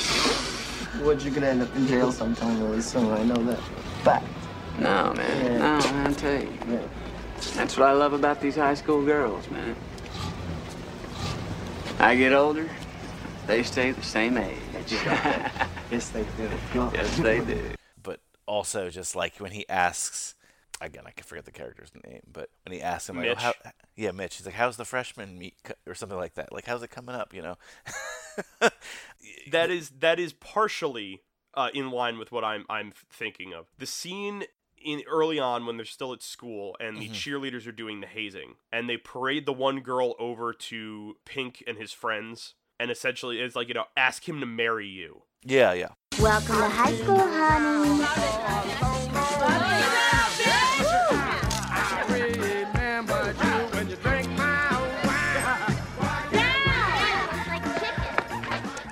Propose to Mr. Dawson. Will you marry me? Don't know. What's in it for me? Anything you want? Anything? Anything. Go like this. You spit or swallow. Whatever you like. Whatever I like. I would definitely marry you. It's so degrading. You're an asshole. Yes, I am. It's terrible, man. It's horrible. Aha! I just want you guys to know I feel for you now. I did it when I was a freshman, and you'll do it when you're a senior. But you're doing good. Now fry like bacon, you little freshman piggies! Fry! Fry! And so then like I, f- I forget the other dude's name, but the one friend was just like, "Oh, what what's in it for me?" And she's like, "Whatever you want." And I'm like, "Oh God, this needs to stop now. No, I'm not okay. okay with this." And then and then suddenly he's like, "All right, well, you know, like you know, make this face. Do you spit or swallow?" And I'm like, "Ah." As a high schooler, I understand. I would have thought that was funny. now that I'm 30 years old, I'm like, she is a child and you're almost an adult. What are you doing? Yeah, yeah. No, 100%. So, like, I, I think we were thinking along the same lines. Th- those parts where it wasn't like cringe where like, oh my god, I can't watch this movie kind of thing. But Yeah, but it's, it's just like, it's a quick moment where you're like, mm, no, no, no, no, no, no. the only thing I'd chalk that up to is just like, I feel like that probably happened in the 70s. Like, we have more of a concept of age Oh, now. that, hell, that happened. That happened in the, the 2000s when I was in high school. yeah, I'm glad where we've come to now. I'm not saying, oh, those were the glory days. you know, Yeah. nothing I mean, like I'll, that. I'll say I'll say for myself. When I was a senior, I wound up hooking up with a freshman girl. At that time, it didn't really register to me as like a weird thing. Mm-hmm. When I think back on it now, all I can think is like, "Ooh, that was a really terrible choice on your part. you shouldn't have done that." And you don't even like if you look at a freshman today, like not that you would with those eyes. I'm not saying Of, that. of course. You're like, oh my god, like. First of all, I was Yeah. like, I was that, and Even- I was I was like gonna- sexualizing people at that age, you know. Oh yeah, and even at that point, being like you know twenty something, like McConaughey was supposed to be, my my interest is not. Hey, you know how hot would you say these fourteen year olds are? Oh boy, yeah. There's a lot of that. But again, you Yeah. watch almost every movie that I would say is like quote unquote like a real film, you know. Well, I'm not even going to talk about Woody Allen films right now, but like stuff like that and the like sexualization of people who are 18 and under, like teenagers, is so uncomfortable today. Like, if any one of your friends was like, "Oh, I think this 16-year-old's hot," you'd be like, "What the hell is going on with you right now?" But if you watch movies from the 70s, not that this is a movie from the 70s, that happens a lot, and it's like, whoa. Oh yeah, I- yeah it's, I'm like there's certain cultural shifts that I'm very happy have occurred, and, and and that's one of them. That one is definitely for the better. agreed. You're absolutely another right. another solid stance for the podcast. Stop talking about sexy children. So I wasn't so taken aback by it because I think that the accuracy of the world helped me uh, not be okay with it, but just almost like, all right, it's that- you you understand where it, where it is in the story and the time frame that it's telling, but it's it's still just one of those moments where I'm like, oh please, please don't do this. I don't. I get it, man. All right, seventy six, whatever, but just like no. like I don't think anyone, hopefully not, watches this movie and is like, oh, I want to be Matthew McConaughey's character. Oh, I, no. I, I hope not. No, and I, I hope not as well. Gross, but uh, it's it, it it is just like this interesting feeling where it's you you come to kind of recognize that like nobody in this movie is really entirely a good person. no. I guess that's another thing that adds into the authenticity is like I can't tell you one dude or you know anybody that I knew in high school who was 100% like clean as a whistle, never did anything bad like as they even show with the, the the nerd group in this like even the kids I knew who were like super into you know uh they they were like top of the class, they great in math, great in science, maybe not all that popular. They still stole alcohol from their parents and got drunk with their friends. You're right, you know. a couple other things in my notes that I wanted to mention. I like the uh well, I guess it's related to what we're saying. I thought it was like the Ben Affleck character. It's hilarious that he got like left back and they imply that he did he did just to do this just so he can have another chance at like s- the whole spanking ritual. that he, that he is so sadistic he bombed all of his classes just so he could hurt more people. and that's so like unrealistic but like if i was a you know incoming freshman i probably would have that kind of theory you know I was gonna say, and uh, what I love about it is it's it's that urban legend sort of thing that you could see in a lot of high school movies that they'll do, but also like that sometimes happened in real life, where it's like I heard that he failed all of his classes just so he could have another senior year, just so he could you know be be torturing more freshmen. You're like, oh man. That means he must be like a really bad person, and you're like, I mean, yeah, he is, but I think he might also just be stupid. Yeah no there's a, there's an easier explanation there it's pretty clear you know when they end up uh pranking him the fact that like three or four like you know incoming freshmen can outsmart him should just show you you know probably his capacity there We got another one, huh, fellas? Whoa, whoa, whoa, guys, guys. You, You wouldn't mind if I went first there, would you? Is that all right? It's kind of a personal thing between me and this little piece of shit here. So, we meet again, huh? Y'all hear this little motherfucker's mom pulled a shotgun on me this afternoon? Fucking bitch. You you haven't had any licks yet, have you? Hmm? No. Woo! Another cherry, boys. But get the fuck against the wall. You know something? You have to be the dumbest, freshman, skinny little cocksucker son of a bitch to be out here. You know that? You knew I was gonna find you. I would like to dedicate this first lick to your mother. Fucker.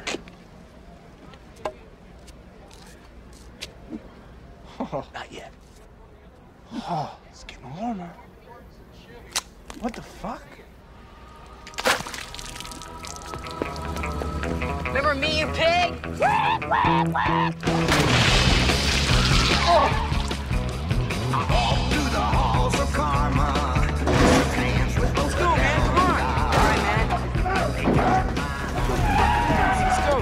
go. I'm. Come on, hurry up, guys. It was beautiful. You should have seen the look on that fuck's face. All right, Get yeah, in. that bastard. Come on. Jesus, Steve, let that little fuck get away! What is the matter with you? It's fucking pitiful! Fuck. Freshman shit is. Well, and the other thing that I have to think, I've I've always called this the trope of the day after Stand by Me. they they kind of get their they get their revenge by dumping a bunch of paint on him in front of like his entire class, mm-hmm. and and it's like, oh, you know, they got him, they got him back for what he did to them. It's like, you know, there's another day tomorrow. you know, this dude's gonna wash the paint off and be really pissed that you did this. Like you're so you're so right. your freshman year is gonna be terrible, man. Like, I'm sorry. That's not And worth I- it. it's it's the same vein as like, yeah, you pulled a gun on Kiefer Sutherland and he didn't attack your friends today, but like he actively told you he was gonna get you back for this. Oh, you- you're so right. Like that's a good comparison. That's that's so true. Speaking of the freshmen, the other like note I really wrote down is on this watch I really noticed how um again I don't remember their names, but I Mitch Literally beyond beyond Mitch, I don't really remember the other two either.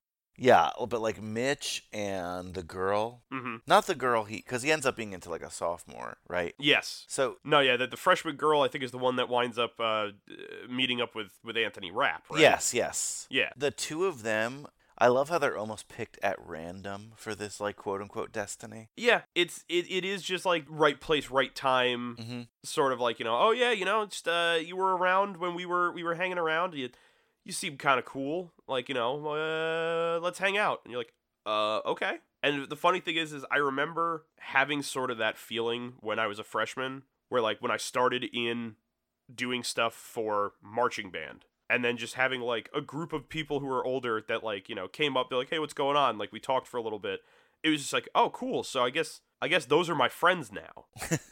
Is there a scarier thing to be labeled in life than a freshman? If you were labeled a freshman in whatever job you take next, like I don't know, it's like I, I hear freshman, I hear anxiety. You know, Oh. if that's possible to hear anxiety. The funny thing is, is I jokingly use the term freshman as an insult. Like, um, and it, every so often, like if I'm out with my family or whatever, it's like, oh, you know, we're out to dinner and dinner's winding down, and like, you know, are we ready to leave? And my sister will be like, well, you know, I, I've still, I've still got a glass of wine I got to finish. I'm like, well, then chug it, freshman. You know what? I'm like really struggling to even think about how this movie ends. Like you said, just like the pledge he, with the coach, and he doesn't want to sign the pledge. Yeah, But- it's it's he doesn't want to sign the pledge, and then we get you know Mitch goes home. His mom's weary of the idea that he's been out drinking with kids, and he's like, ah, whatever. And he puts on his headphones, and uh, we're done. Maybe we all had a good time. Pretty Play much, slow right? ride and roll the credits. so it's not like let's tie this up. Like I feel like when we were talking brick again, we were like we got to tie this up because like there's a whole story with a twist and a kicker here, and this might be the most opposite plot ever. No, yeah, Uh, this is this is so open. like it's it is the quintessential slice of life movie that like Mhm. there isn't really a beginning, there isn't really an end. We just kind of get dropped in on a day in the life of, and then we leave. Absolutely. So, was there anything else you wanted to mention, scenes or moments? I, I don't think so, actually. I think this is a movie where I feel like you don't have to dissect everything in it. And it's a movie where, you know, even even just a little bit of talking about it seems like it's a lot. Because Absolutely. and ag- again, it feels like you're insulting the movie by saying it. But it's not. But you're just you're like, it's not a movie I feel like you have to discuss a whole lot about. Not because like it's bad or it wasn't well made. It's just like because you experience it through the film. The movie isn't all that deep, but it also doesn't need to be. And I think that's the genius of it is that it's saying, look, man, teenage years of your life, they're not that difficult. You know, even if you thought they were, or they were confusing, they're, or like everything to you was super dramatic, like they're really not. And, and that's why it's so opposite John Hughes, because John Hughes, what like he does, again for better or worse, very pro- problematic, but we're not going to get into it. John Hughes is like, yeah, those problems you have, I get what you're feeling. I know that they're not a lot, but for you it is a lot, and I get perspective. And this is kind of the opposite, where it's just like, yeah, no, they're not, like as you're saying. but it's great. I love multiple points of view, and if there's nothing else to say with this film, then I just have some usual. Oh, oh, I do have some more notes that I looked up. The word man is said 203 times in the film, Hot damn. which is awesome. That's great. the Top Notch Burger Place was also a place they visited in the film Varsity Blues, which we've covered on this podcast. Uh, very Ooh, different okay. film, but that's interesting. Varsity Blues, was that specifically in Texas? Yes, yeah. Yep. All right, that makes sense then. M- Makes sense, yeah, for sure. There's actually a movie that came out around the same time that I saw Matthew McConaughey in. So the other podcast I do on this network is P.S. I Love Hoffman, which is a Philip Seymour Hoffman podcast. Mhm. And one of his early movies is a film called My Boyfriend's Back, and it's just like about a boyfriend who becomes a zombie. Uh, it's, well, you know, uh, you, you've already got me sold. it's a camp movie, but it's actually like a lot. If you like camp early 90s stuff, it's fun and it's funny. But uh, Matthew McConaughey also appears because around the same time that they were shooting Dazed and Confused, they were also shooting this film. And it's almost the same story that, like, you know, he was at uh, Texas and, I, you know, he was at a bar. It was like almost the same thing with the director of that film. Obviously, that film doesn't have the cultural impact that this film does. What? but you know that you have something special when that's just happening to you. Yeah. So, again, good for McConaughey. He'll come back in, in some of the other questions I have for you because I've been doing some different things on the podcast lately where I've been kind of giving awards in every movie. And if you don't have an answer for these, that's fine. But I've decided to give a, an award called the Wooderson Award because that was his character's name. That doesn't Mhm. just go for this film, that goes for all films I'm doing from now on. It's named after McConaughey for just the fact that he had a small role and he broke out and was able to like make that role something better. I think of it as too as you ever watch a movie and you're like, "Oh, I kind of wish there was more of this guy in this film or maybe if the film was even about that."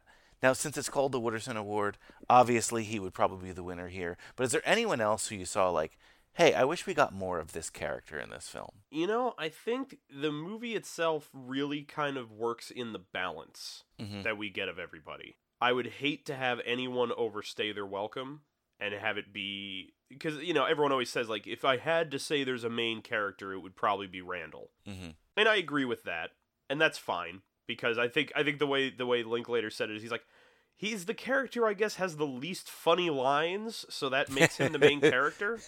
But I would I would say I actually think he hit the perfect balance. Everybody had enough screen time that you you you get who they are, you understand what they're like, you enjoy seeing them there, and then you're done. I figured that would be the answer because like the award is named after the McConaughey character because Linklater actually gave him the direction to expand that role. In Most, Exactly. mov- in most movies, you don't see that. So, ironically, not a great award for this film, but a good award for other films. Trust yeah, me. I could definitely see it down the road.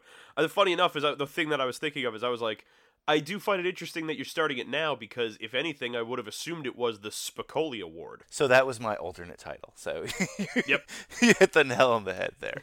um, I just haven't done that film yet, so that's ah, okay. Well, That's then he'll why. probably win that award. Oh, run away. There's no question about that.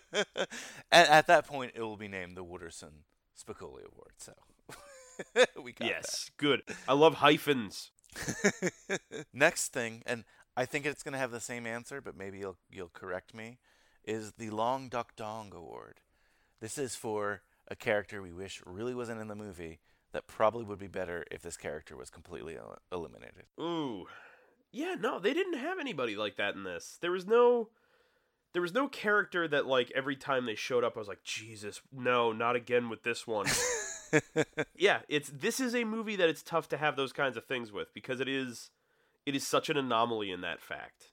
You don't want more, you don't want less. You got what you got. Like if they told me there was going to be a sequel, you know, uh, of Dazed and Confused or that they made a sequel, no, don't do it.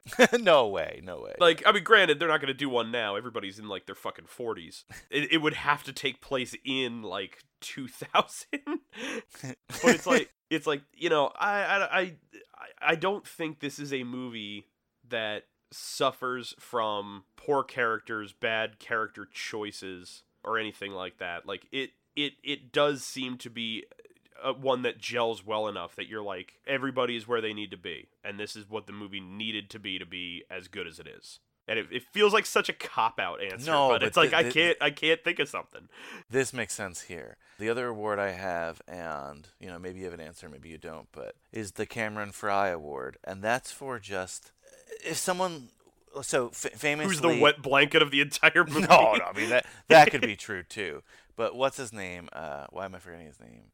The actor who plays Cameron Fry. He's 30 years old when he plays a high schooler. So Okay, so like who who doesn't fit their uh, character age? was there anyone in here who you were like either looked old or felt old or was like okay you know we see it honestly we see it a lot in films with like especially women who take their tops off thankfully you know like Oh, yeah. american american pie has a lot of like older not older but you know what i mean not teenage women for Yeah, that actresses that you're like you're not in high school. You Yes. haven't been for a little while. exactly was there anyone who you felt here was a little out of place as a high schooler I would say the only person that I might give this award to, and I'm, I'm not even sold on it, would be Anthony Rapp. And I think it's because I know that he was definitely older than high school age at this Mhm. point.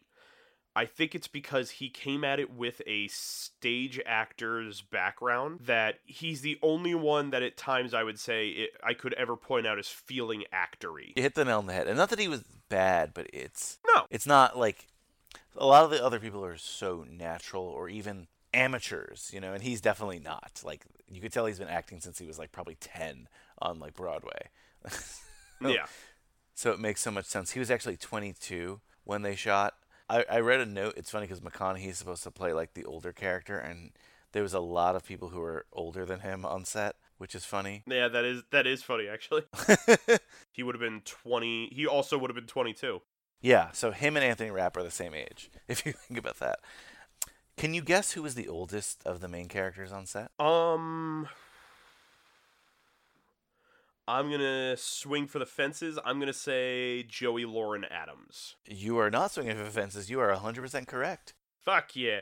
I think it's only because she looked exactly the same in this as she did in Mallrats, which was like 4 years later. No. no, 2 years later. Yeah, so never far. mind. It's it, it- people don't age that much in two years, but like I just remember in Mallrats being like, yeah, she definitely she she looks like she's in her twenties, whereas in this I'm like, eh, she also could have taken that that award of like I don't think you're in high school. Yeah, we'll give her the Cameron Fry Award. That's Uh, fine. Yeah, yeah. She was she fuck was Anthony Rapp. He doesn't deserve anything. Because yeah, he was uh he was 22, but she was 25. So ah, okay. I mean, again, it's not cra- It's not 30. No, no. She tied with someone else, but who I don't even remember her character in date. And so she's, for all intents and purposes, the oldest lead on set. We're not dissing her because of it. She's a category here. This is obviously a movie a lot of people love. Rotten Tomatoes has a 90% score by the critics. Sorry, 91% by the critics, 90% by the audience. So I've never met someone who doesn't like this film. I'm sure there are people out there. But uh, uh, here on High School Slumber Party, we grade things now via the report card grade, so A plus to F. So Matt, what's your grade for this film, Dazed and Confused? I would say Dazed and Confused is probably a B plus. Um, it's it's a movie that while I definitely really enjoy it, it's I don't have any problems with it. It's not one that I would say is like a movie I keep running back to, and it's not one that I'm like I need to have this movie in my collection. It's one where like when it happens, you're like, "Hey, this is a nice surprise." You enjoy it while it's there, and then eh, you're good. You don't feel like you need to have this movie around in your life, but it's always enjoyable when it is. Oh yeah, I definitely agree with that. I'm just I'm very high on it because it actually exceeded my expectations. I'm giving this one a solid A. You have to realize I watch high school films all the time. So Do you? You should start a podcast. on the high school chart, it's such a breath of fresh air. I wasn't sure what to expect to be honest with you because I didn't know. Sometimes some of the older stuff is old could be overrated, not necessarily always a bad thing, but I, you know, I had a blast watching this. I you know, I have no complaints really. I have no negative feedback except some creepy moments, but I get it, you know. yeah. Okay, so other questions. Every week I asked my guests if they had to have any sleeping bag that was themed to this movie, what would it be? This is kind of a hard one. If you had to have a dazed and confused sleeping bag, what would it look like? Um, I'm gonna go ahead and say it's probably going to just have to be tie dye. I think. Yeah, that would work. That would work. Yeah. I was gonna I was gonna say that or either one of uh something that looks like one of the cars in the film. But Could look like one of the. co- Oh, you know what? One that looks like the ugly ass shirt that Mitch wears when he goes out with the high schoolers. Just that that confusing like brown patterned button down. Oh, I loved that shirt. It was so 70s. It was awesome. That's a good one. That's a good one. okay, last question. Rent two movies, get one free, I call this. You and I were having this slumber party. We're in Blockbuster, but again, I've had to clarify this. Blockbuster exists today. Don't think of just movies that existed in Blockbuster's time, but we're, we're in Blockbuster. There's a sale. It says rent two movies, get one free. We've already rented Dazed and Confused. What other movies, two movies, are we bringing to the slumber party? Uh, I'm gonna go ahead and say we're probably also going to do. I'm gonna put Mallrats on that. If we're I like going with like '90s kind of stoner comedy, it's got a London brother, it's got Joey Lauren Adams, so that's gonna fit in nice. And Ben Affleck. Holy shit, I forgot. It's about true, Ben yeah. Affleck. Everyone, everyone works with everyone again. I'm telling yeah, you. I know. I'm gonna say that one, Dazed and Confused, and then the. You know what? We're gonna go ahead and we're gonna do my boyfriend's back Nice. for the 3 a.m. bullshit movie. Absolutely, that's going on last. It's lovely. It's, I love it's it. It's only for the hardcore friends who stay up for the, all of them. perfect, perfect. I love that three. Well, Matt, it was a pleasure. You know, really appreciate you coming on and chatting about this film. Anywhere people can follow you or find you, or anything you'd Um, like to plug or promote.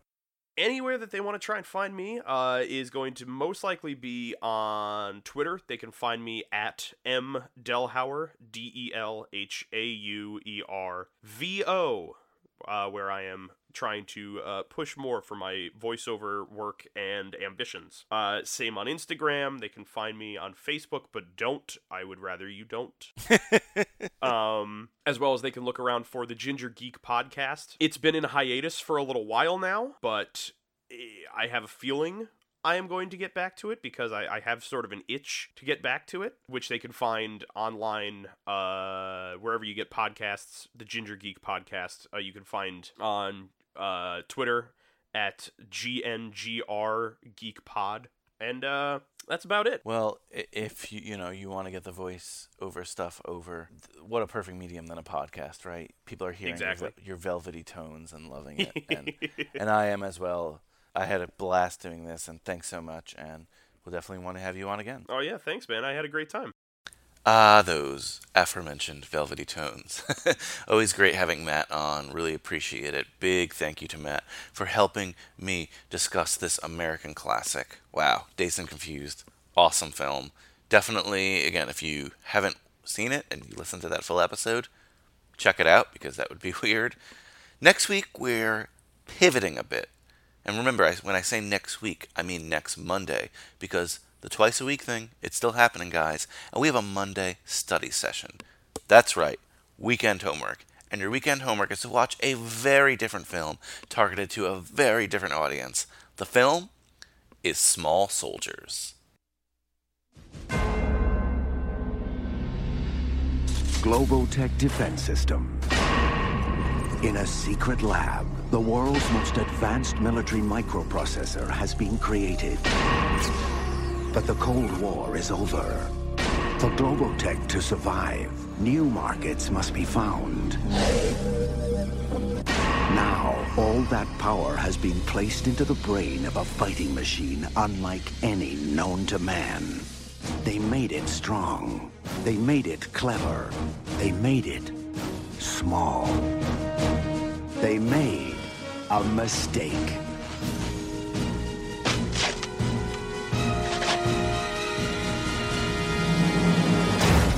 Major Chip Hazard reporting for duty, sir. Wow, voice activated. Commandos, team cut. Tail dog, soldiers. Brick Bazooka, ready to spring into action. Butch Meat Hook, prepared to go to distance. Nick Nitro, demolition. Kip Killagin, sharp as a razor. You are the best of the best. Heartland Play Systems. I'm having trouble with the Commando Elite. Ah, it's like they're alive. Let's roll some armor. We got us a war to win. The few. We have met the enemy. He is big. He is fat. Yeah. The proud. He has revealed a weakness. Alan, please, you have to help. Major Chip Hazard wants a war. We'll give him a war. The small. Who are you calling small? This summer, Babes at 12 o'clock. Join the Commando Elite. Gentlemen, those are reinforcements. Commandos, attack! No mercy! Incoming! Small soldiers. Command post Brick Bazooka, report. It's just a flesh wound, sir. You have to be crazy not to be scared. And my guest on Monday will be a first time guest. We haven't had one of those in a while, but he's my really, really, really great friend and an actual high school classmate of mine, Danny Kim. You're going to love him, trust me. It's a fun episode. We recorded it right before the quarantine, so we were able to interact with each other. You know, human interaction. We missed that, right? So check that out.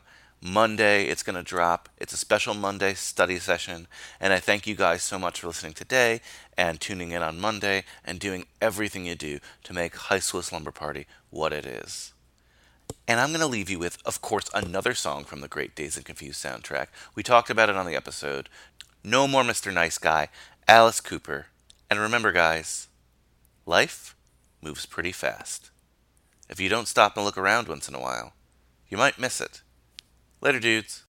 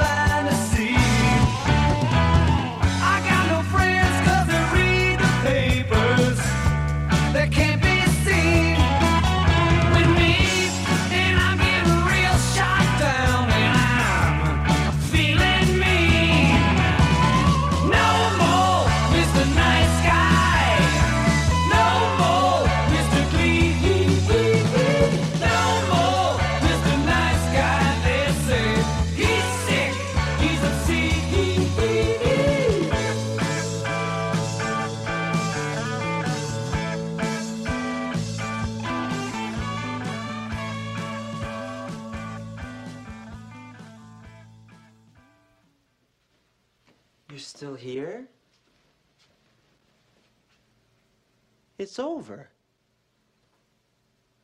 Go home.